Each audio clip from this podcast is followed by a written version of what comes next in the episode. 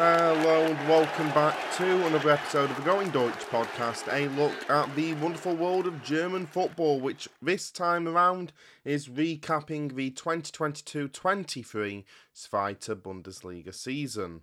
I'll just let you behind the scenes real quick. I'm recording this on Sunday afternoon. Everyone is outside having a lovely time, talking and having fun and enjoying the hot weather we've been having in the UK this weekend. Meanwhile, I'm sat in my room completely covered in sweat and ready to talk to you about Hanover and Nuremberg and fantastic well run clubs like that. So, you know, I really do know how to spend my weekend well, don't I? Because you know it's gonna be it's gonna be fun doing a lot of these teams, especially when you've not done any preparation of any kind, because you've been too busy watching Le Mans.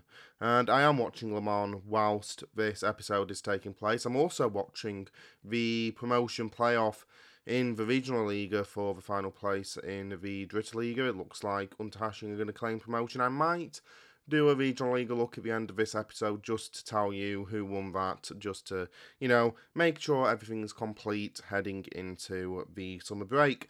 This is the last episode before the summer break as well, so it's going to be weird not doing Going Deutsch for, well, over a month. So, yeah, it's going to be different for me. And in the last break I had from Going Deutsch, obviously, for the World Cup, I did the NFL Blitz instead. And this time I'm not going to have any break at all. It's going to be the first time I'm not been consistently podcasting since, well, July of last year, which is, you know, quite quite a long time. But anyway, welcome to the show today. I hope you're doing well and I hope this podcast finds you in good health as per usual.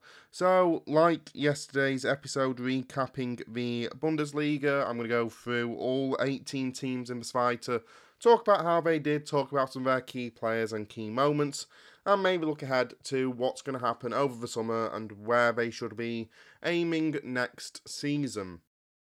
Okay, yesterday's episode was long enough, so I see no reason to dilly dally anymore. Let's just go straight into the teams and let's start off with the champions. Heidenheim finished in first place in the Zweite Bundesliga this year, and they only led the league for one match day, the end of match day 34, when they claimed the Zweite Bundesliga title doing so in the most dramatic of circumstances as well, of course, scoring two goals in added time against Jahn Regensburg to not only secure promotion, which wasn't going to happen if they didn't win, but then also secure the league title because Darmstadt had lost against Greuther Fürth, but more on them later. So, obviously, Heidenheim were pretty much faultless this season. They have been in the top three consistently since match day 15 and they're in the top two consistently for the last seven weeks of the season. It's a good thing they won against Jahn Regensburg because if they hadn't and they had actually missed out on automatic promotion, then we would have really been questioning why they dipped in form towards the end of the campaign because not only would they have not won against a side who were relegated, but they also lost against Paderborn knowing that a win would almost seal promotion, and they drew against Magdeburg knowing that a win would almost seal promotion on match days 31 and 32. But those two wins at the end of the season did erase all of that, and it meant that Heidenheim sensationally won the Zweite Bundesliga, which is absolutely incredible. This is a side who, as late as the 2003 4 season, were in the Verbandsliga Württemberg, which is the fifth tier of German football, but they've slowly built their way up. They were promoted into the Oberliga Baden Württemberg, which at the time was the fourth tier, and then got their way into the Dritte Liga. And by 2014, were in the Zweite Bundesliga and have been slowly getting better pretty much year upon year upon year, including the last five years all being top half finishers. They nearly got promoted back in 2019 20 when they finished third and lost out in the promotion playoff to Werder Bremen, but they have finally got promoted to the Bundesliga for the first time in the club's history. It is absolutely sensational, and it is, of course, credit to their manager Frank Schmidt, who took his first managerial job with Heidenheim back in 2007. He's remained at the club ever since, and it means he will be the longest tenured manager in the Bundesliga when he competes in that league for the first time in August, taking that record off Christian Streich, which is absolutely sensational. He deserves so much praise for having built this side up from the fourth tier as they were when he took over to the Bundesliga, but also everyone at the club who has helped them on this incredible journey from fifth tier to top tier. It is another great fairy tale in German football, whilst Union Berlin have been taking the attention of the world by getting into the Champions League. The achievements of Heidenheim in rising up the divisions and claiming their place at the elite table of German football cannot be underestimated. They have been absolutely sensational. Of course, it's not just Frank Schmidt who deserves credit. A lot of his players deserve a lot of credit as well. For me, there were three main players who pushed this side to promotion. Two of them we mentioned in last year's review of Heidenheim's season. Patrick Mainka, the amazing centre back, one of the best in the Zweite Bundesliga once again. Tim Kleindienst, really took his game to the next level this season and was arguably the best player in the entire Zweite Bundesliga. I haven't quite decided who player of the season is yet, but there's a very good chance that when you get to the end of this episode, I'll be saying it was him. 25 goals and 6 assists in 32 games. He was amazing. The other player who I think deserves a lot of credit. We didn't mention him last year. Well, we did actually. That's a lie. We did mention him, but we were talking about him as a great player for Jahn Regensburg, not for Heidenheim. But Jan Nicholas Beste joined Heidenheim this summer, and he was amazing for the side. 12 goals and 12 assists, 24 goal contributions in total. So he deserves a lot of credit as well. Those for me were the three main players, but you know, you look at like Marnon Busch, Adrian Beck, Florian Pick, Dennis Thomalla, Kevin Müller, the keeper as well, all played their part. And that's the thing, right? Everyone at this club, from Frank Schmidt to the players, to the fans, to the staff, have played their part in getting this side into the Bundesliga. Heidenheim pipped HSV to that final promotion spot you could fit the entire population of Heidenheim into the Volkspark Stadion.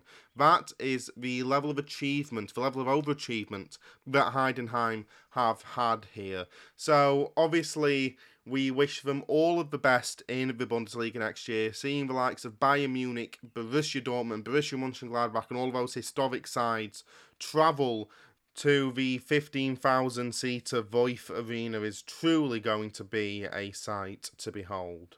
Second in the Zweite Bundesliga were Darmstadt, and like I said on the episode when they confirmed their promotion, I don't think any team were better than Darmstadt when they were at their best. They seemed to be a class above the rest of the league for most of the season. Obviously, they started off the campaign with a loss to Jahn Regensburg because weird, but then they went 21 Zweite Bundesliga games without losing. That run was only interrupted in March by who else but Heidenheim when they won 1 0 against Darmstadt.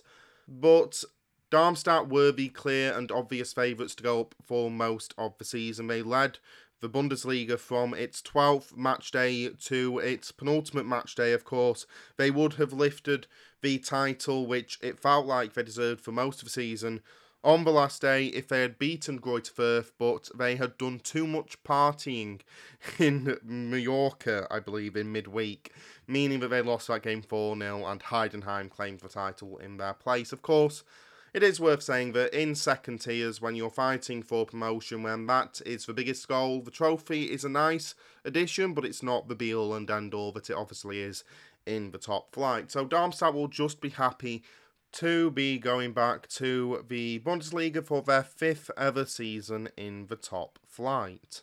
Obviously, with Darmstadt, when it comes to Dishing out the praise, we have to start with Torsten Lieberknecht, the manager who joined the side from Eintracht Braunschweig two years ago when Markus Anfang departed. Do you remember when everyone was worried about the fact that Anfang had left for Werder Bremen and they were bringing in the Eintracht Braunschweig manager? Uh, fun times. But anyway, he's done really well in his two years there. There was a large stretch of last season where he was guiding them to be the best team in the Zweite Bundesliga, but they sort of trailed off towards the end of the season and finished fourth, only behind HSV on goal difference. So they could have gone up last year as well, but this year they've been even better than they were last year, and that is mostly down to Lieberknecht, who has been a fantastic manager for them. The key players, obviously, Phillip Tietz was fantastic again this year 12 goals and 3 assists in the league. He formed a good partnership up front with Braydon Manu, who had 7 goals and 7 assists.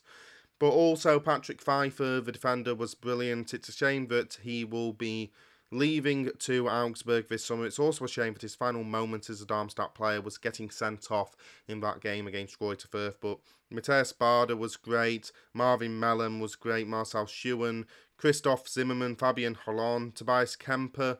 All of these players were absolutely fantastic for Darmstadt. It's why they were so good for so long this season and so convincingly above the rest of the league. They had the best defence in the Zweite Bundesliga with just 33 goals conceded. Maybe you can say goal scoring is a bit of a concern going into next season because they only scored 50 goals. Compare that to Heidenheim's 67 and Hamburger's 70. It's not great, but at the same time, I do have every faith they'll be able to improve upon this squad this summer. We thought they were going to struggle with departures last year, and they made an even better squad and I assume even with the departures that they've already confirmed this summer, they're going to be able to build back even stronger for the upcoming Bundesliga campaign. Of course, I think the most fitting thing from Darmstadt this season was their DFB Pokal run because they only made it through to the third round where they would get knocked out by Eintracht Frankfurt, local rivals, of course. But in their two games against Bundesliga opposition this year, they looked like a Bundesliga side, whether it was in that win against Borussia Mönchengladbach or in that defeat to Eintracht Frankfurt. They looked like they belonged in the Bundesliga. Now it's up to them to prove they belong next season. Third in the Zweite Bundesliga this year were Hamburger. Well, here we are again. It's always such a pleasure. Yeah, it's not been a great five years for HSV, and to be honest, at some point it has to be considered torture to their fans because in the five seasons they've spent in the Zweite Bundesliga so far, they have finished fourth, fourth, fourth, third, third. So, to be honest, that doesn't sound particularly fun, even as a St. Pauli fan. I can sympathise with that. And it's hard to really know what's going wrong per se because we had this conversation last year. What was it that was causing HSV to constantly slip up? And this year, it's hard to really point to any clear problem except for the fact that they didn't pick up enough points, except they also kind of did pick up enough points because they got 66 points in the Zweite Bundesliga this year. If they had got that total last year in that super competitive Zweite Bundesliga with all of the big sides in, they would have been champions. And that's wild that this year that same points total meant third and the playoffs against a Stuttgart side who were really in form under Sebastian Hoeneß, who had, you know, done a great job of turning the side around. And so they didn't really have a chance. If they had gone into that game against a Schalke or a Hertha or somebody else, literally anybody else, they probably would have had a much better chance of getting promoted. But no, it feels like the football gods were really against them this year in that regard. Of course, it wasn't the football gods that made them lose 3 2 to Magdeburg, and that is a fair point to make. Nor was it the football gods who told Mario Vuskovic to illegally dope and therefore get banned for the season as well, well, for two seasons. So there have been problems that HSV have put in their own way, as well as the season just seemingly conspiring against them. So HSV's performances on the pitch were technically very impressive. Getting 66 points in a 34 game season is impressive. However, it is also worth bearing in mind that their budget is significantly bigger than any other side in the Zweite Bundesliga. And when you have a significantly bigger budget and you can bring in all the best players and the best manager, and you have the biggest stadium and one of the loudest fan bases, you really should be setting the bar as high as possible. Now, whether that means that Tim Walter should have been sacked for this season or not, I'm not sure. I think that might have been a bit harsh, and of course, HSV are keeping on for next year, but it is really a put up or shut up season for everyone at that football club, not just Tim Walter. The people who are above him, and there has been some internal fighting this year that we've talked about on this podcast in the past. But somebody needs to fall on their sword for what's been going on at HSV. It feels like they should have got promoted by now, but spending a sixth season in the Zweite Bundesliga is failure ultimately for a club of HSV's size. I'll tell you who this wasn't the fault of. It wasn't the fault of Robert Glatzel, who was one of the best strikers in the Zweite Bundesliga this season 19 goals and 3 assists. Credit also goes to Ludovit Reis, one of the best midfielders in the Zweite Bundesliga, who will almost certainly be getting very big attention from some of the best sides in the Bundesliga because, you know, he's shown himself to be a very high quality player at such a young age as well. Bakery Jatta played really well. Moritz Heyer, Jean-Luc Dompe. Daniel Heuer Fernandes was arguably the best goalkeeper in the Zweite Bundesliga again this year, and Sebastian Schonlau as well. So they've got a really good squad, a squad that one would assume is capable of actually getting promoted. They they were nearly there. They were celebrating on the pitch against Sandhausen, but Heidenheim cruelly ripped away their hopes of automatic promotion. And like I said last year, it feels like they're just never going to be able to do it in the playoffs, which is less of an inflection on HSV and more of an inflection on the chances that a Zweite Bundesliga side have of getting promoted through the playoffs. I don't know where they go from here. I don't know whether HSV fans should be feeling optimistic or pessimistic. I I have no idea, but Maybe the sixth time will be the charm. Fourth in the Zweite Bundesliga this year were Fortuna Dusseldorf. The first full year for new manager Daniel Thioune as a train passes by my window. Sorry if you can hear that. I, I know you can hear it. But the first year for, well, first full year for manager Daniel Thioune, and it was a success. Fortuna Dusseldorf did take a significant step forward this year. Now, whilst fourth might sound impressive, and that's because fourth is impressive, what that doesn't tell you is that they did finish eight points behind HSV, and to be honest, there wasn't really any point where it felt like Dusseldorf were in the race for promotion seriously. Like, even when most people would have said that oh they can definitely claw their way back in. I was saying about the chasing pack, including Fortuna Dusseldorf, that it didn't feel like they're going to catch up. But still, it was a successful season. It was a big step forward, and hopefully they can continue to build on that next campaign. They won't be doing it with Dawid Kownacki, who was their best player this year and one of the best in the Zweite Bundesliga 14 goals and 9 assists. He was absolutely sensational for Fortuna Dusseldorf and had quite a few seriously impressive moments, those moments earning him a move to Werder Bremen in the process.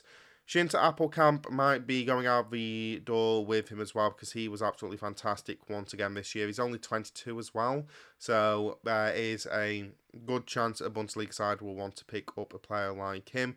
And if you're thinking, Alex, don't put these players in the shop window, you don't want to tempt a Bundesliga club into buying them, don't worry, none of them are listening to this podcast. But yeah, Appelkamp was fantastic. Felix Klaus, Matthias Zimmermann as well. Florian Kastenmeier, former Red Star legend on Football Manager for me. Uh, he was brilliant too. But yeah, the the key word for me with Fortuna Dusseldorf this year is progress. They definitely made progress. They looked like a significantly better side this year than they did last year, and they do have a chance with that great fan base to really launch themselves into the promotion conversation next year. They just need to replace Kownacki and make a few extra good signings, they could easily get into five. And make it sound like it's really easy to think, oh, just make a few good signings. If anyone can, I'm sure Dusseldorf can, so best of luck to them. And hopefully, as well, you might remember a few weeks ago, we talked about their potential strategy to try and get free tickets for home games for their fans. That'd be absolutely sensational. So if they do that, then they deserve even more luck. That'd be fantastic as Dusseldorf eye a return to the Bundesliga.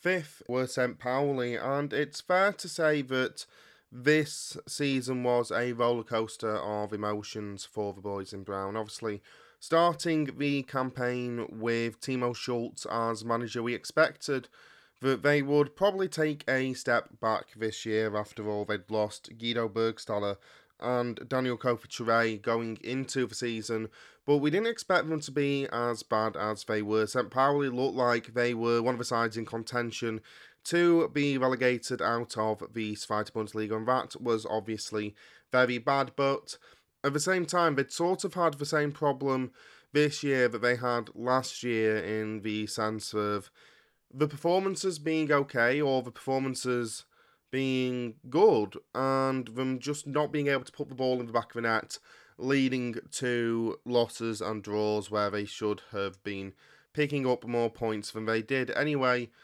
St. Pauli would take the controversial decision in December to sack Timo Schultz as manager. This wasn't a decision that went down too well with the fan base at the time. I, on the Sports Blitz website, wrote about the decision and said that I wasn't happy with it because unless Timo Schultz is expected to put the ball in the net for the strikers, then he hadn't really done anything wrong. They promoted his assistant to the head coaching job, Fabian Hürzeler, taking over. And Fabian Hürzeler is very young for a manager. He's 29 years old. So obviously there was a lot of worrying about whether Hürzeler would be able to do well, and a lot of worrying about whether St. Pauli would go down with him at the helm. Not because of him, but because in the 17 games Schultz had managed this season, St. Pauli had won three, drawn eight, lost six. That was 17 points from 17 games, which was level on points with 17th place Magdeburg in relegation places, and only one point ahead of Sandhausen in last place.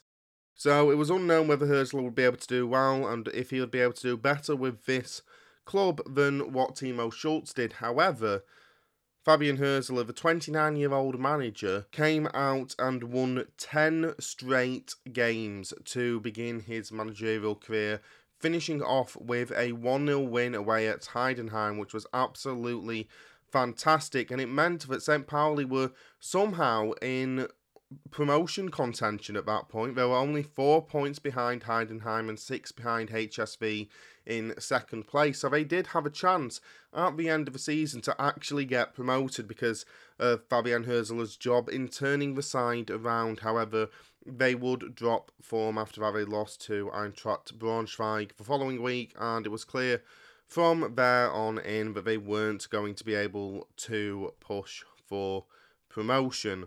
Still, this doesn't take away from how good the season has been overall for St. Pauli because, first of all, they finished fifth. I think, considering that they lost their two key players in the summer and didn't really have the finances to replace them, to actually finish in the top five this year was, was phenomenal. And also, you consider how they started the season, how they looked like they were genuine relegation contenders at the halfway stage of the season. For them to turn it around and be the best side in the Rückrunde was truly fantastic. I don't know if they were the best side of the Rückrunde in the end, but let's just say they were because that will make us all feel better.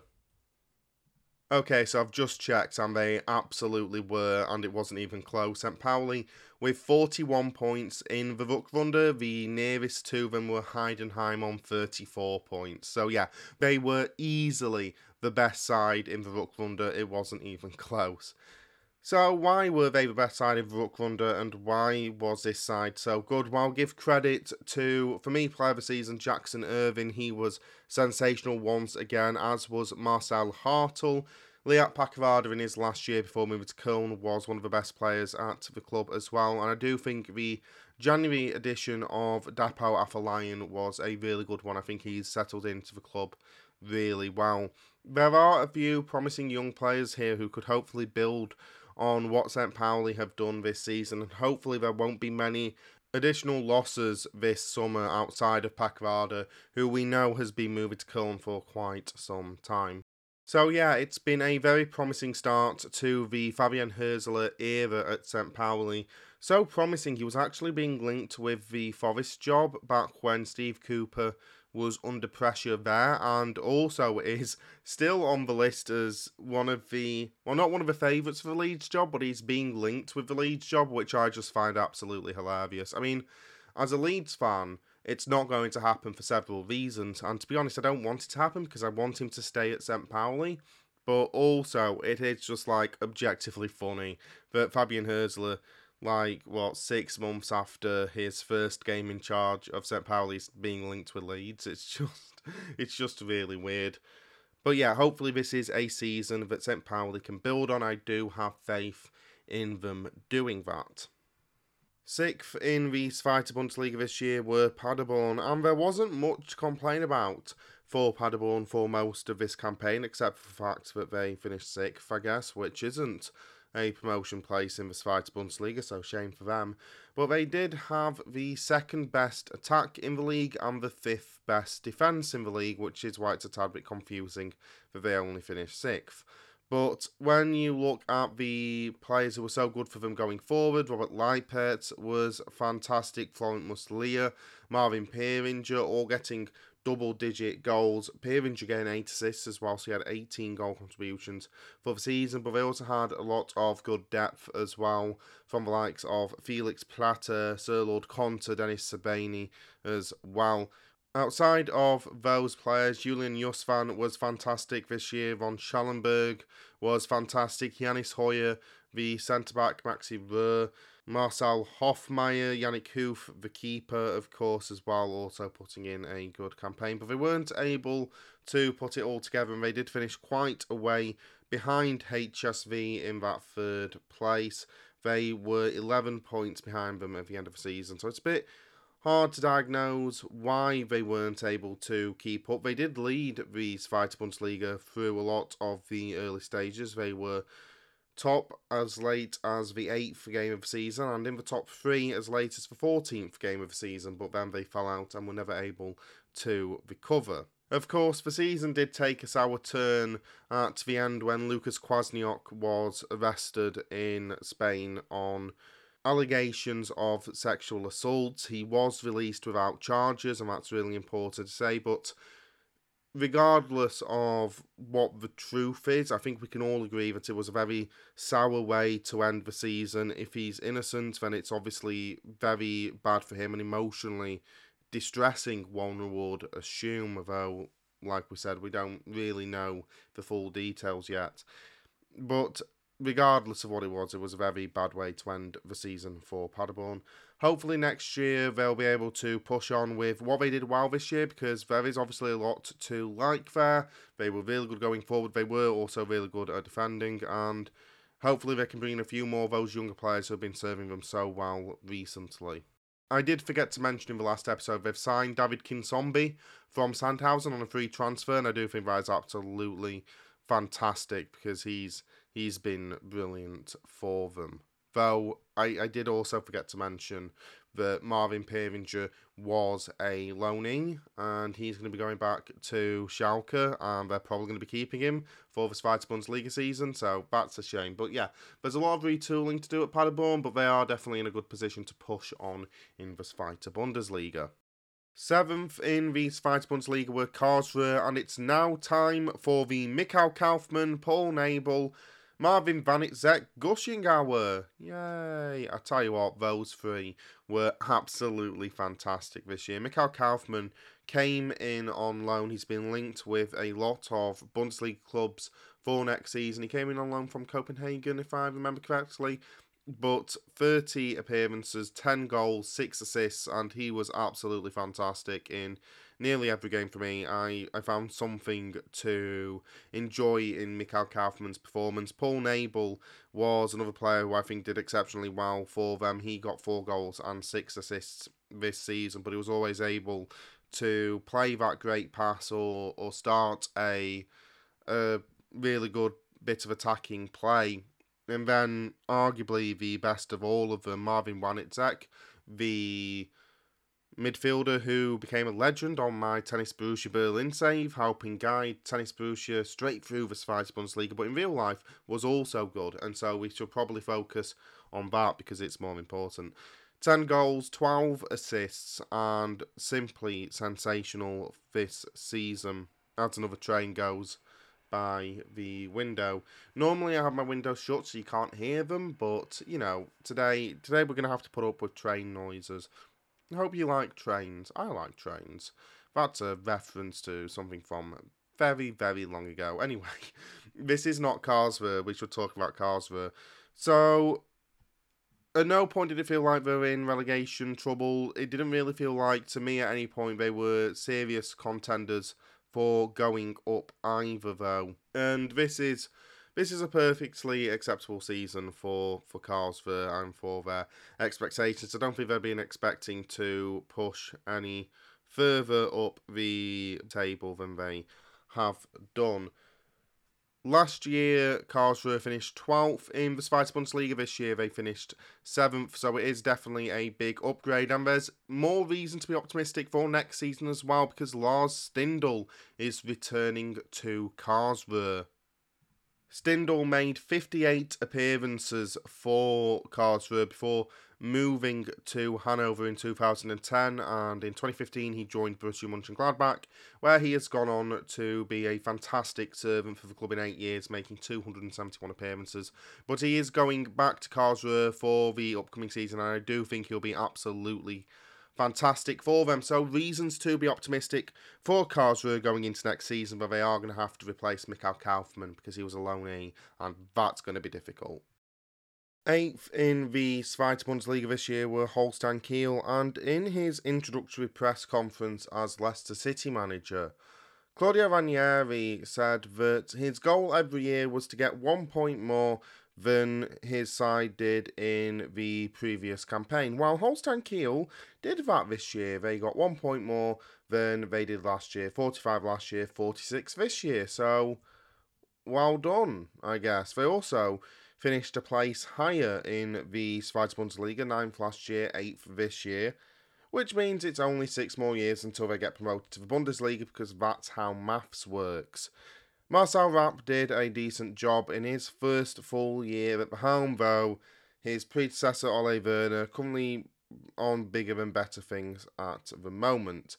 Of course, the key player for Holstein Kiel was the man who I couldn't pronounce the name of at the beginning of the campaign, Steven Skrzybski, doing very well for the club, potentially earning a move in the summer. He got 15 goals and 4 assists. Obviously, a player who did earn a move from Holstein Kiel was Fabian Reese, who got 11 goals and 10 assists and was one of the best players of the Zweite Bundesliga and will be hoping to be so next year with Hertha Berlin. Apart from him, the only players who come to mind are probably Patrick Erras, the defender, and of course the best player in the Zweite Bundesliga, Hauke Wahl, who will be joining St. Pauli next year, having scored a goal for St. Pauli this year. Granted, it was an own goal, but you know, it's a success of sorts.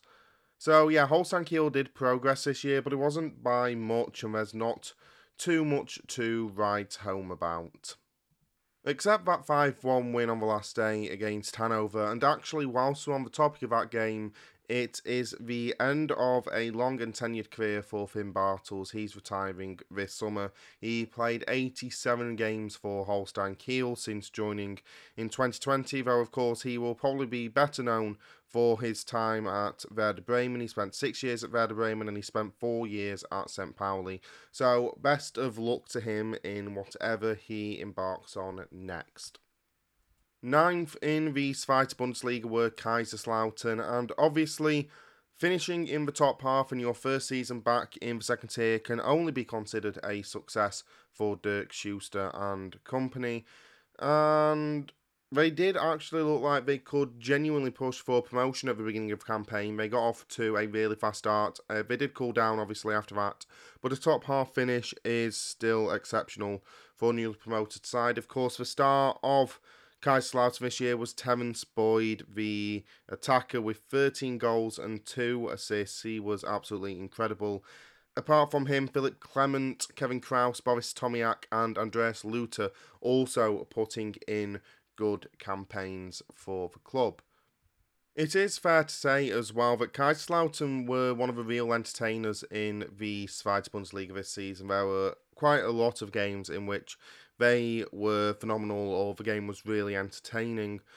The 2 1 win against Hanover on the opening day of the season was absolutely fantastic. Their 3 1 win against Greuther Fürth, the 4 0 draw with Magdeburg, the 3 0 draw with Darmstadt, the 3 2 win against Arminia Bielefeld, which I was watching whilst recording the first episode of the Thousand Hours podcast, which I think we referenced during that episode. The 2 all draw against Heidenheim, where they scored twice in added time to rescue a point after Heidenheim had missed a penalty. The 2 0 win against HSV, the 3 all draw against Nuremberg with that 95th minute Philipp Klement free kick. I should remember because I wrote it in my Zweite Bundesliga article about the most memorable moments from every single match day. I also mentioned their late defeat against Arminia Bielefeld. Those final four games came in a run of one win in 12 to close the season, so that wasn't good. And I think if they hadn't done that, while they wouldn't have been in promotion contention, because at that point I think the top three were already clear of Kaiserslautern but they would have been a lot closer, would have been higher up the table, and maybe would be even more positive about Kaiserslautern at the end of this campaign. But this is still a good starting place for them in the Zweite Bundesliga. Hopefully, they're able to build on this season and get back into the Bundesliga in the next few years. We are definitely going to have to do another edition of a Regionalliga look at the end of this episode because, oh boy, is there stuff happening in the game between Unterhaching and Energie Cottbus. Also, there's stuff happening in Le Mans, but that's not German football, so I'm not going to bore you with stuff about the number 8 Toyota and, and the number 51 Ferrari, which looks like it's about to win Le Mans. Anyway, that's not the point. The point is that Hanover finished 10th in the Zweite Bundesliga this year, and it's safe to say that there was more optimism about Hanover this year than there was last year. For a start, they had hired Stefan Leitl, a manager who had been promoted with Greuther Fürth in the past. And they also went out and signed an awful lot of players going into this year. Derrick Köhn came in for 500,000 euros. Then they made quite a few free agent signings, including Ekin Çelebi, Tony Stahl, Louis Schaub, Max Besuschkow, Fabian Kunze, Enzo Leopold, Phil Neumann, Havard Nielsen, and then they also brought in Bright Arrey-Mbi and Antonio Foti on loan. And to be honest, they showed promise through the opening stages of the season, but they were never really in serious automatic promotion contention. They were fourth as late as match day 16, but after that they did fall off cliff into mid table mediocrity, far closer to the relegation places than they were to promotion. They were 22 points behind Hamburger and just 10 points ahead of the side who finished in 16th place. I say that like you don't already know that it was Arminia Bielefeld who finished 16th, so 10 points ahead of Arminia Bielefeld. There were a few notable players on this Hanover side. One of them was one of those new signings as well, Derrick Köhn, probably the best of newcomers, playing in all but one game with five goals and six assists as well. Havard Nielsen had a good season for the club, but the star was probably Cedric Teuchert, who not only had a few great highlight moments, one of which we mentioned on the article about the best moment from every Zweite Bundesliga Rückrunde match day, but he also got 14 goals in the league, so he was absolutely fantastic. And maybe you can be impressed with some of the performances from Ron Robert Zieler, but this was an underwhelming campaign for Hanover, and Stefan Leitl will be itching to improve upon that next year. Considering the expectations for this year and the expectations for last year, only finishing two points and one place better isn't really good enough, so progress needed from Hanover in 2023 24. 11th in the Zweite Bundesliga this year were Magdeburg, and for a newly promoted club, they did very well, finishing nine points clear of the relegation places, and at no point in the latter stages of the season did it really feel like they were going to struggle against the drop. Well, after they climbed out of relegation places, I should say, because they were 18th as late as match day 19, but once they started to move up after that, it didn't feel like they were going to be back in trouble again. And it was primarily the same players who guided them to promotion who kept them in the Zweite Bundesliga this year. They did make changes to the squad. There were a few interesting signings. Daniel Al played well. Silas Ganaka or Silas Gnaka played well as well. Jamie Lawrence, my football manager legend, did not play well, which was a real disappointment. But to be honest, when it came to the best players, I think the two who really carried them more than anyone else were two players who were already there. Baris Atik playing really well, 8 goals and 4 assists. Moritz-Broni Kwarteng also playing well with 10 goals and 2 assists. So, a lot of credit to Magdeburg because like I said, once they finally got clear of those relegation sort of worries with over 10 games to go, really, they didn't feel like they were going to go down. They were always on the periphery, I guess, and it took a lot longer for me to say, well, they're now absolutely 100% safe. Loud bird outside, by the way, but I'm not closing my windows. It's absolutely boiling in here. But anyway, not the point. Loud bird aside, Magdeburg did play really well this year, and that's a credit to their manager Christian Titz. They do have a lot of good memories as well from this season. I think the three games that particularly stand out for me, that 4 all draw with Kaiserslautern that we've already mentioned, and then beating HSV twice somehow, and both times by the same score. They first met up in October, Magdeburg winning that game 3 2. They then did the same thing again in April with both Baris Atik and Tatsuya Ito scoring really good goals for the club. When it's not birds, it's trains. So much background noise in today's episode, but you know what? It's okay. We're going to power through and not mention every single disturbance there is because I'm sure that's not great for you. Anyway, again, we'll get back on, on topic now. So, there are a lot of great games for Magdeburg this year. They did entertain their fans, and their fans will also be treated to another season of Zweite Bundesliga football. So, well done to everyone at Magdeburg for ensuring survival this year. Of course, none of the three promoted sides went down, so a credit to all three of them. We'll be talking about the final team in a bit. 12th in the Zweite Bundesliga were Greuther Fürth. Wow, a side who were just relegated finished 12th in the Zweite Bundesliga. That's terrible.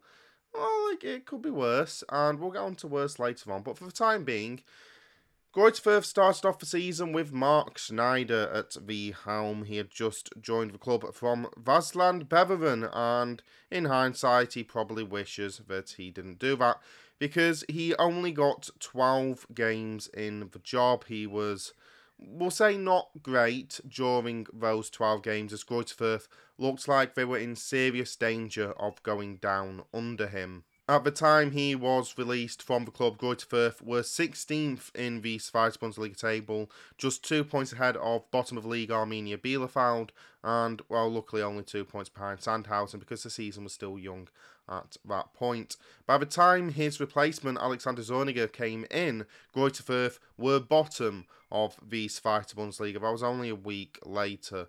And it meant that Zorniger had just 21 games to try and save Fürth, and give credit to him because he absolutely did that. His 31 points in 24 games was almost enough by itself to keep Greuther Fürth in the Zweite Bundesliga, even if Marc Schneider hadn't done anything at all, and Marc Schneider pretty much didn't do anything. But it's fair to say that the decision to hire Zorniger was a better decision than the one to hire Schneider, and it's no surprise that he'll be staying on for next season as a result. Whether a lot of Fürth's key men will be remaining of the club is another matter. I was surprised that Branimir Hrgota didn't get a chance to move to another Bundesliga club after last season, which might be me being exceptionally biased as a proud member of the Hrgota fan club, but again, he was the star man for Greuther Fürth this year, playing nearly every game, 11 goals, 2 assists. He was fantastic. Julian Green had a few standout moments, though I think the Zweite Bundesliga is much closer to his level. Ragnar Ache deserves some credit as well. Still, if Greuther Fürth are to be promoted back to the Bundesliga, they're going to need a lot more than the performances of Branimir Hrgota and the occasional moment from Julian Green when you remember why he was so highly rated so many years ago. Speaking after the season, Alexander Zorniger said, We urgently need a ball conqueror in midfield and we need someone up front who scores 10, 12, 14 goals like Branimir Hrgota and also obviously a replacement for Marco John, who I forgot to mention this year, but he was very good as well. Most of the positions are just like that, I say. Let's just get on with it again. And that's a good sort of way to end this part of the review because if they do get on with it with Zorniger at the helm, they could be pushing much further up the Zweite Bundesliga table next year than they were this year. 13th in the Zweite Bundesliga were Hansa Rostock, and last year I made a point that Hansa hadn't been in the same league for at least three seasons since the mid 2000s. And with staying up this year, they have confirmed that they will be in the same league for the third straight year. So, well done them, I guess. They didn't take the easy route to doing that, though. This was a difficult season, we'll say for Hansa Rostock, and I'm not just talking about with their fans creating controversy and continuing them being a national sort of disgrace, I guess. They also made it tough for themselves on the pitch. They started off season with Jens Härtel as their manager, a guy who had been at the helm since 2019. He wouldn't make it to the World Cup break, though being sacked after 15 games where Hansford won 5, drawn 2, and lost 8 on 17 points, only 2 points clear of St. Pauli in the relegation playoff place, as well as Nuremberg in the automatic relegation places. His replacement was Patrick Glöckner, but he didn't do well with the club. In the 10 games he managed, he only picked up 8 points, putting Hansa into further relegation danger 25 points. They were level on points with 15th place Arminia Bielefeld, but they were in 17th place themselves. It was at that point that they turned to Alois Schwartz, who had been sacked by Sandhausen earlier on in the season. He did not have a good stint with Sandhausen, at least this campaign, but he was better for Hansa Rostock. They were still 17th with five games to go, but in those final five games, they would pick up 13 points to make sure they were more than safe by the end of the season.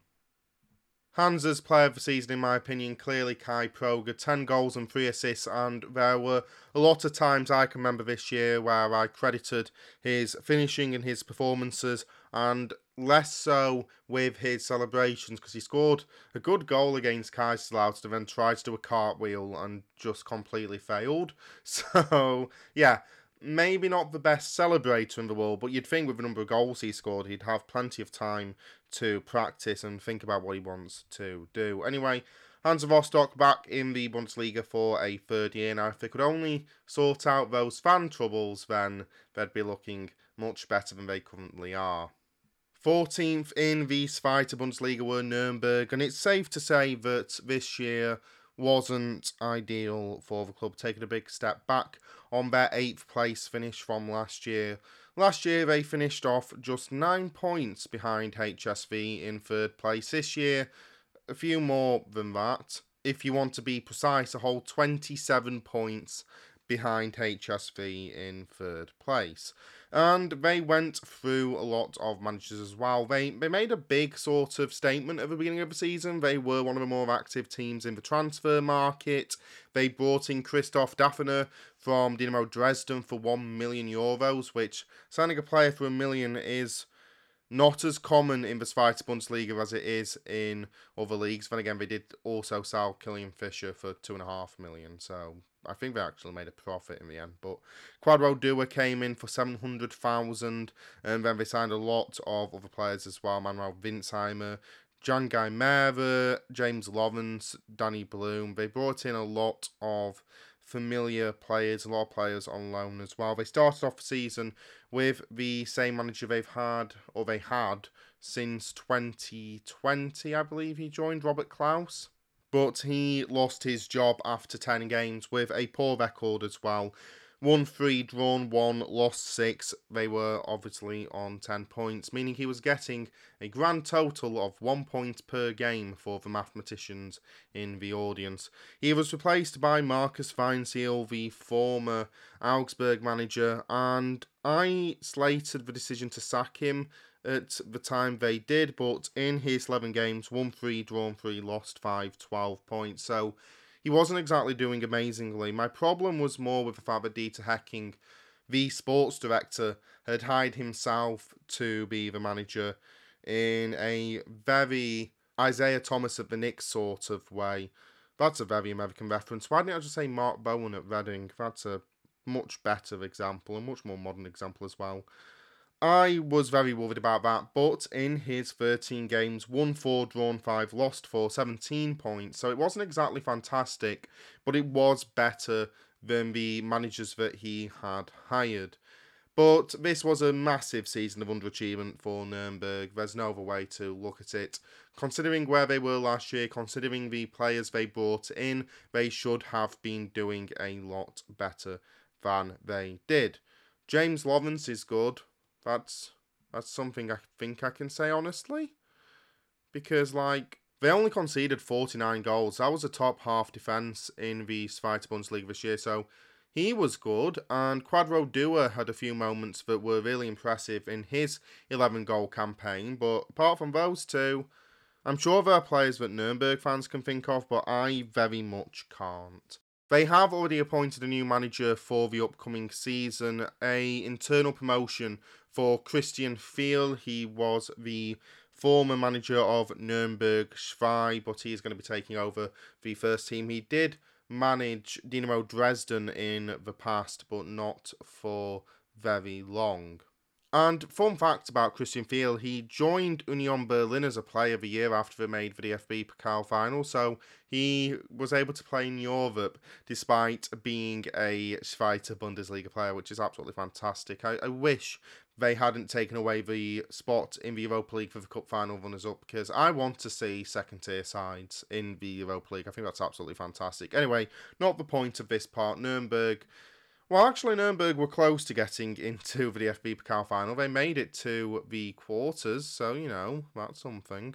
But yeah, this wasn't a good season for Nuremberg. They do need to improve next year. They need to be as good next year as their human rights kit was this year because that was one of the nicer kits of the season.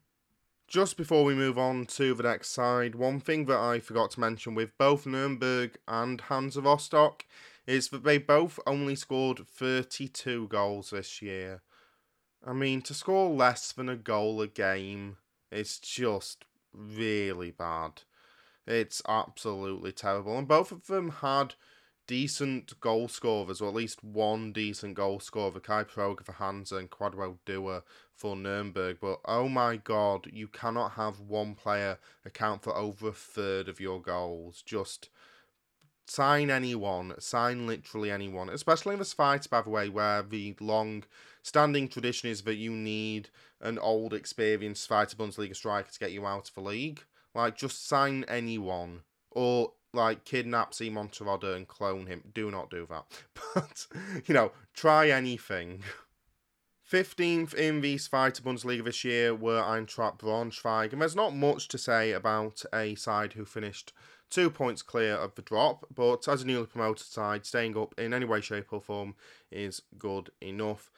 Apparently not for the Eintracht Braunschweig board because they have sacked the manager from this campaign, Michael Schiele, for Jens Härtel, the guy we've already discussed in this episode because obviously he started off this season as the manager of Hansa Rostock.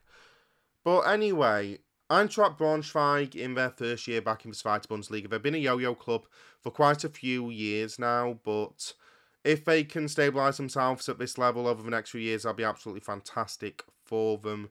It's going to be a challenge, it always has been, and it's going to be more of a challenge because you expect them to lose Immanuel Pherai in the summer, who was the star of the show this year he got nine goals and five assists, and at 22 is clearly a great young talent. The other great player for them this year, former Union Berlin striker Anthony Ujah, with 10 goals and 5 assists.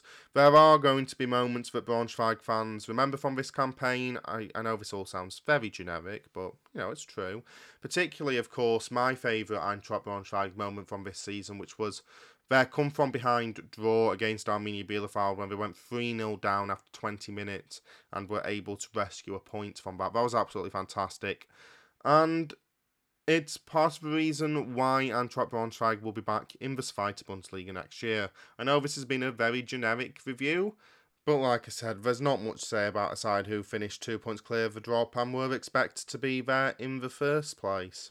Okay, let's go into the three relegated sides then, and let's start off with Arminia Bielefeld. Embrace yourself for a journey into hell because, good God, this Bielefeld season was nothing short of a disaster.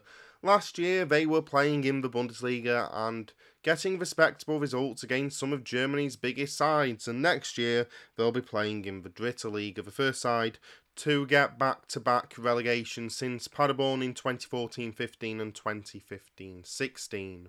The reason for these back to back relegations is simple and takes us back to Greuther Fürth. When they realised that Marc Schneider wasn't the right man for the job, they made the correct decision in bringing in Alexander Zorniger to replace him. Bielefeld also decided early on in the season that they weren't happy with their manager. They decided it a lot earlier than Fürth did. The manager of the start of the campaign was Uli Fort, or Uli Forte. Like I've said many times before, I didn't really have enough time to figure out how to say his name.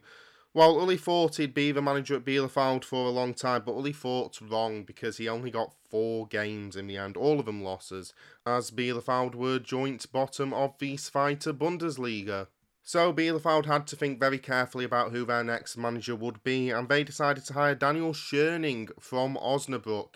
And to give you a sense of why that was a bad decision, I don't think it's any coincidence that Osnabrück were significantly better after he left than when he was there. They claimed promotion, of course, under Tobias Schweinsteiger at the end of the season, which I just don't think they would have done with Scherning at the helm because they were very much stuck in mid table mediocrity through those opening games of the campaign. Of course, it's not a big sort of sample to go off with him at Osnabrück this season, but he did not do well for Bielefeld. In his 19 games managed, he would win 6, draw 3, and lose 10 for 21 points. That left Bielefeld in 16th place, only one point off safety, and the right man, the right managerial hiring the third time around would mean safety. They hired Uwe Koschinat, who is not Uwe Neuhaus, and to be honest, I think Bielefeld fans would wish that he was because he started off promisingly. It looked like Bielefeld were going to avoid the drop, but overall, 1 3 drawn 4, lost 4 13 points. They skidded again towards the end of the season, and a 4 0 defeat away at Magdeburg on the last day of the season meant the relegation playoffs, where they would be taking on a Wehen side who were bitterly disappointed because they had missed out on promotion in very HSV like circumstances. But in the first leg, Arminia Bielefeld completely capitulated on the pitch, losing 4 0, and of course, those ugly scenes with their fans really kicking off, throwing firecrackers and smoke bombs onto the pitch, with Fabian Klos in tears. They made a good start to the second leg, but it always felt like it was going to be too big of a mountain to climb, and Wehen would win that second leg 2 1 to relegate Arminia Bielefeld. I feel like I'm pointing out the really obvious here, but apparently the higher ups at Arminia Bielefeld have not realised this. Hiring a good manager tends to be quite important if one wants to stay up in a league, and the three hirings they made were very bad. Who knows if Uli Fort would have turned it around if he was given the chance to manage more than four games? I doubt it. Daniel Scherning, well, Osnabrück seems to be better without him than with him, and then Uwe Koschinat could not save the side when it mattered most. He could not manage the side through adversity. That's why they lost 4 0 on the last day to Magdeburg. That's why they lost 4 0 against a Dritte Liga side. And it's why next year Arminia Bielefeld will be a Dritte Liga side themselves. There were good players in this side. Robin Hack had some amazing moments this season, and while not confirmed, it does look like he's going to be moving to the Bundesliga next year, which he absolutely deserves. Masaya Okugawa as well was brilliant through parts of this campaign. Only through parts because the side did get relegated for a reason. The other reason was that Bielefeld couldn't defend to save their lives. They conceded 62 goals in the Zweite Bundesliga this year. That is the second worst record, only one goal ahead of Sandhausen. And there were a lot of times where their defenders just made really, truly basic mistakes. And Martin Fraisl, a league winning goalkeeper with Schalke the year before, was just a shadow of his former self. He was absolutely terrible this season. Of course, we mentioned in the well I mentioned because I wrote it in the article about the most memorable moments from every Zweite Bundesliga Rückrunde match day that his spill against Paderborn on the penultimate game of the season essentially cost Arminia Bielefeld two points, and if they had got those two points, they would not have been in the relegation playoff match. They would have done enough to survive on goal difference. So it really shows those sorts of sliding door moments that can dictate a season. But I don't want to put too much blame on Fraisl because if you're in that position in the first place, it's because you've been bad through the entire campaign, not because one moment alone has doomed you. This is a series of errors that have led Arminia Bielefeld into this position, and they do have to rebuild again next season. Just going to cut in here, whilst I've been editing this, it has been announced that Fabian Klos is actually going to stay at Arminia Bielefeld next season now, so the club legend remaining to help guide his side back up, hopefully, from the Drittliga. He first announced that he was going to leave Arminia Bielefeld at the end of last year whilst they were in the Bundesliga, but relegation meant that he called that off, and now he's called off another retirement because of another relegation. So hopefully he's able to have a better final game with Bielefeld than this final game. I mean, he is slightly turning into Michael Jordan with a number of retirements, but hopefully he'll be able to create some better memories next season than he was able to create this season.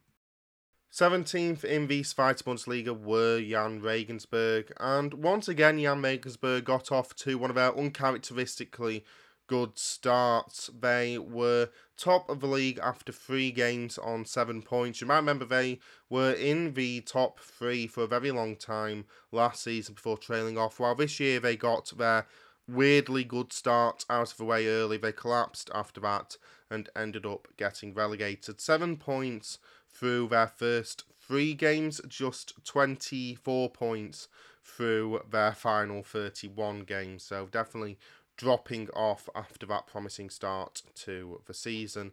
There's not much to say about Jahn Regensburg. They're sort of overachieving at the Zweite Bundesliga level. I guess Prince Osei Owusu was good with nine goals in the league this year.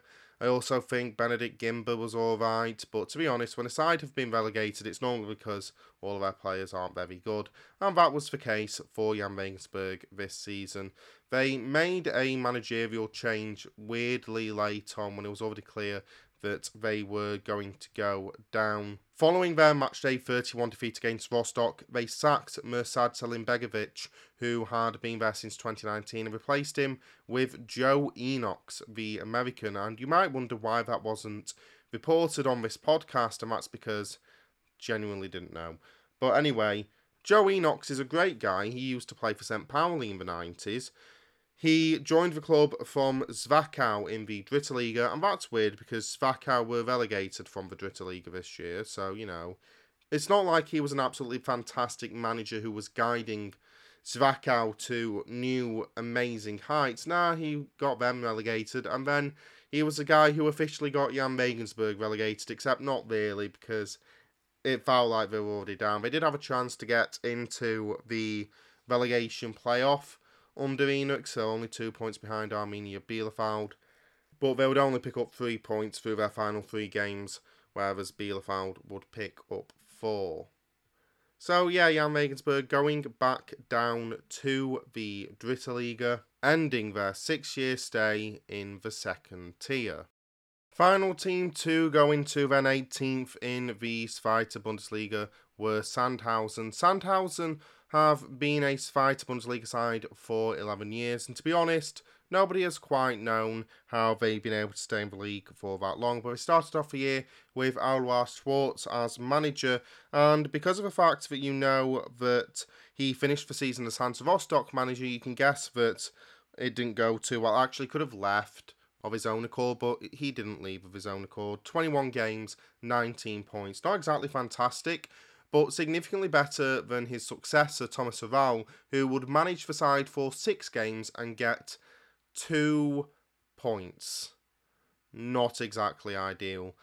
When Gerhard Kleppinger came in as the third and final manager this year for Sandhausen, he did show signs of improvement. They picked up seven points through his first three games in charge, and then none through any of the other games. He had seven points in seven games, meaning he was the only manager for Sandhausen this year to crack the one points point per game barrier. So, well done him. I'm sure Barcelona will be calling any day now. But yeah, this was a side who were overachieving by being in the Zweite Bundesliga, especially for the number of years that they stayed in the league for. The only good players, the Kinsombies, David and Christian, both getting six goals. David Kinsombi is already on the move. He's joining Paderborn for the upcoming season. But yeah, there's not much to say for Sandhausen. It's a miracle they were able to stay in the Zweite Bundesliga for so long. But who knows, with the right manager, preferably not Tomas Oral, they might be able to bounce back at the first attempt. Okay, it's time to wrap up this episode with a look at my Zweite Bundesliga awards. So, following on from the awards that I did in the Bundesliga review, exactly the same, but obviously the key difference being that this will be full of Zweite Bundesliga players and not Bundesliga players, because if I did Bundesliga players, it would be a bit weird. But anyway, let's start off then. My player of the season, I gave this one a lot of thought, but I think there's only one player who can take home the award at the end of the day, and it's Tim Kleindienst of Heidenheim. 25 goals and 6 assists, 31 goal contributions, absolutely exceptional. He was the reason more than anyone else as to why Heidenheim were promoted to the Bundesliga. Of course, he scored the game winning goal in the 99th minute of their game against Jahn Regensburg that did confirm not only promotion but the title as well. It's not for that, it's for his entire body of work over the course of this season. He was absolutely exceptional.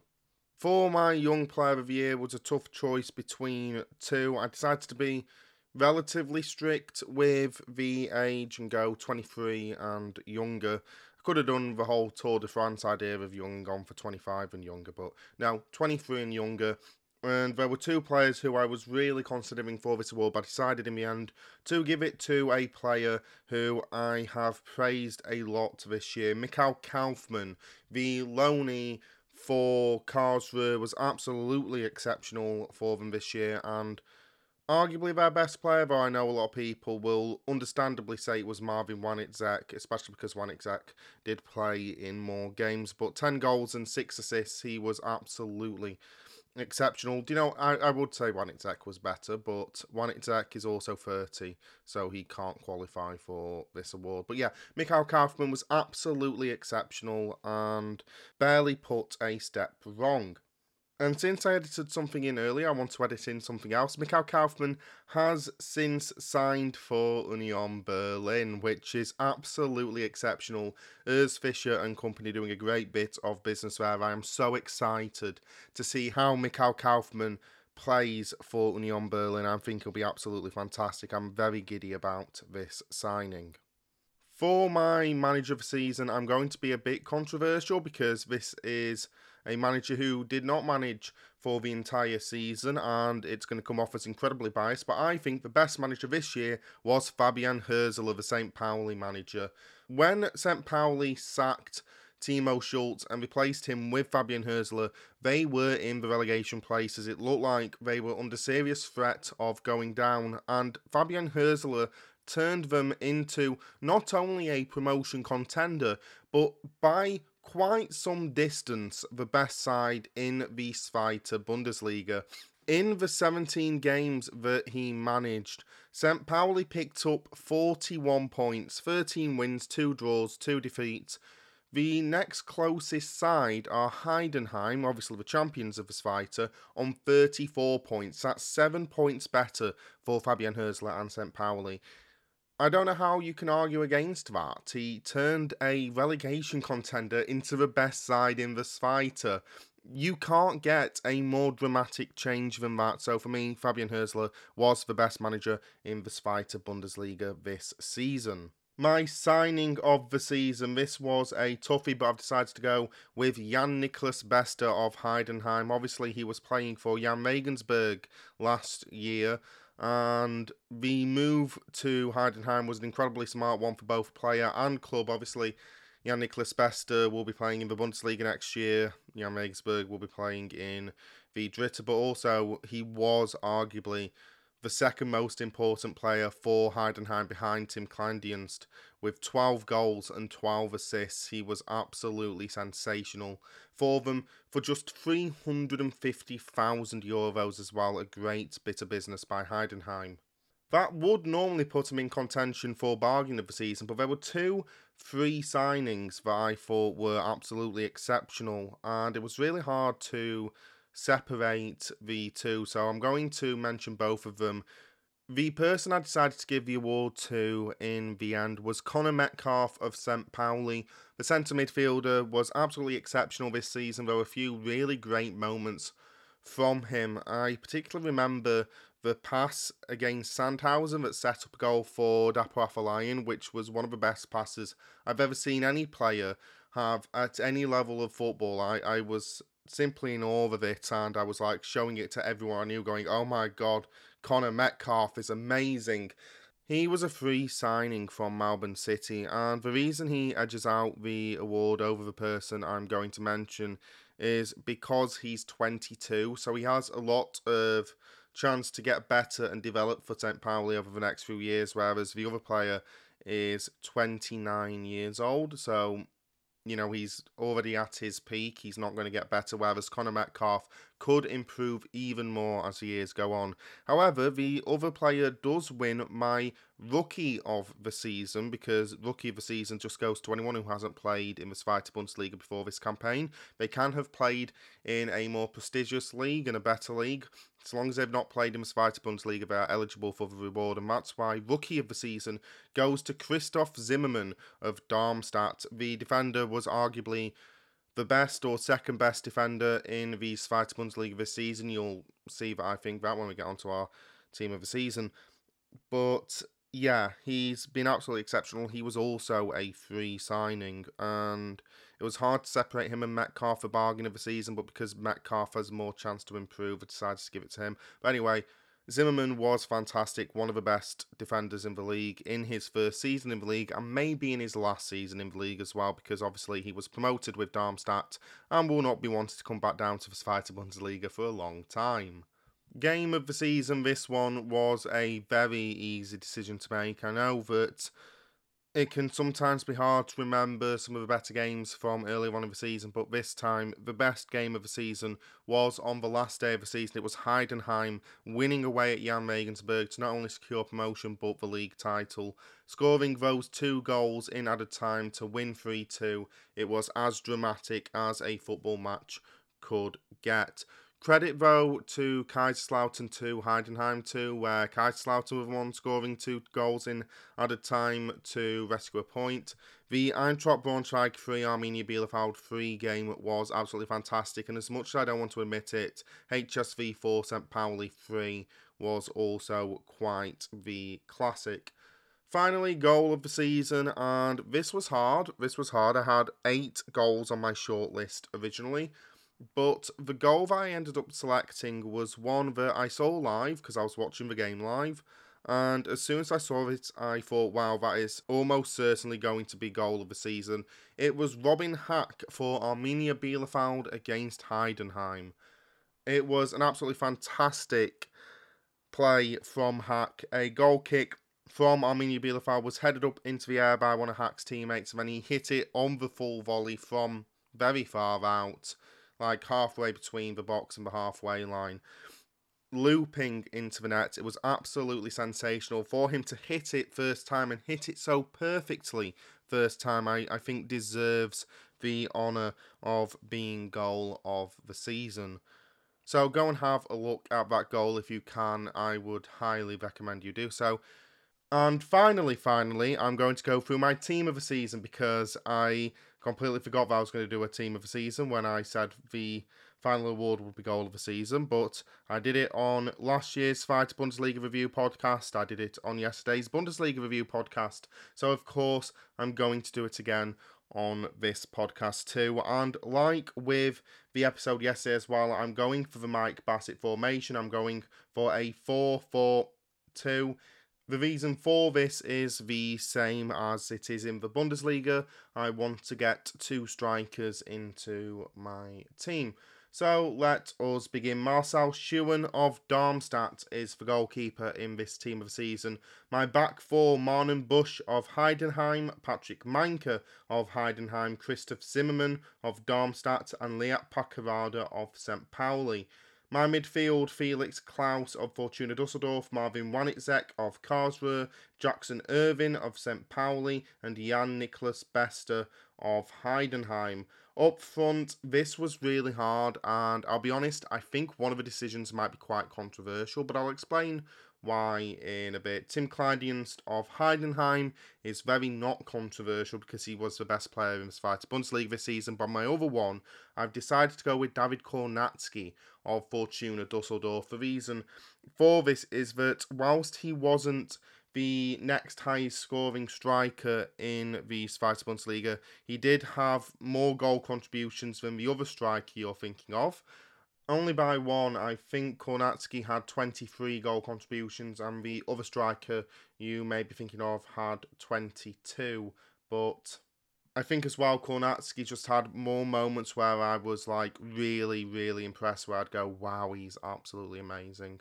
So that's why I decided to put Kownacki in my team of the season. My bench is definitely too big for this Zweite Bundesliga, but who cares? It's a team of the season, so we don't have to actually put this side out onto the pitch. Kevin Müller of Heidenheim is my backup goalkeeper then. For the rest of the team, Manolis Saliakas of St. Pauli, Jakov Medic of St. Pauli, Sebastian Schonlau of HSV, Julian Justvan of Paderborn, Ludovit Reis of HSV, Connor Metcalfe of St. Pauli, Florent Muslija of Paderborn, Robin Hack of Arminia Bielefeld, Robert Glatzel of HSV, that's the other striker you were probably thinking of, Fabian Reese of Holstein Kiel, and Mikkel Kaufmann of Karlsruhe. This side, as mentioned, managed by Fabian Hürzeler, who is younger than a lot of the players in that team. Okay, I did say I'd do it earlier on in the podcast, so we might as well do it just to wrap up all of German football for this season. It's time for a Regionalliga look.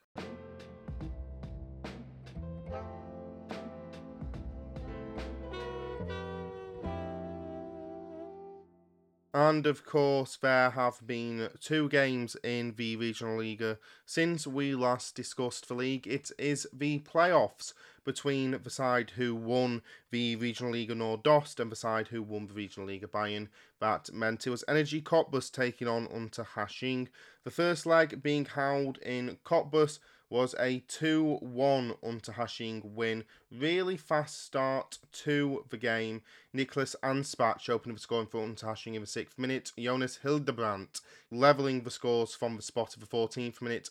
But a Mathias Fetsch goal in the 37th minute would give Unterhaching a valuable away win going back to their home stadium.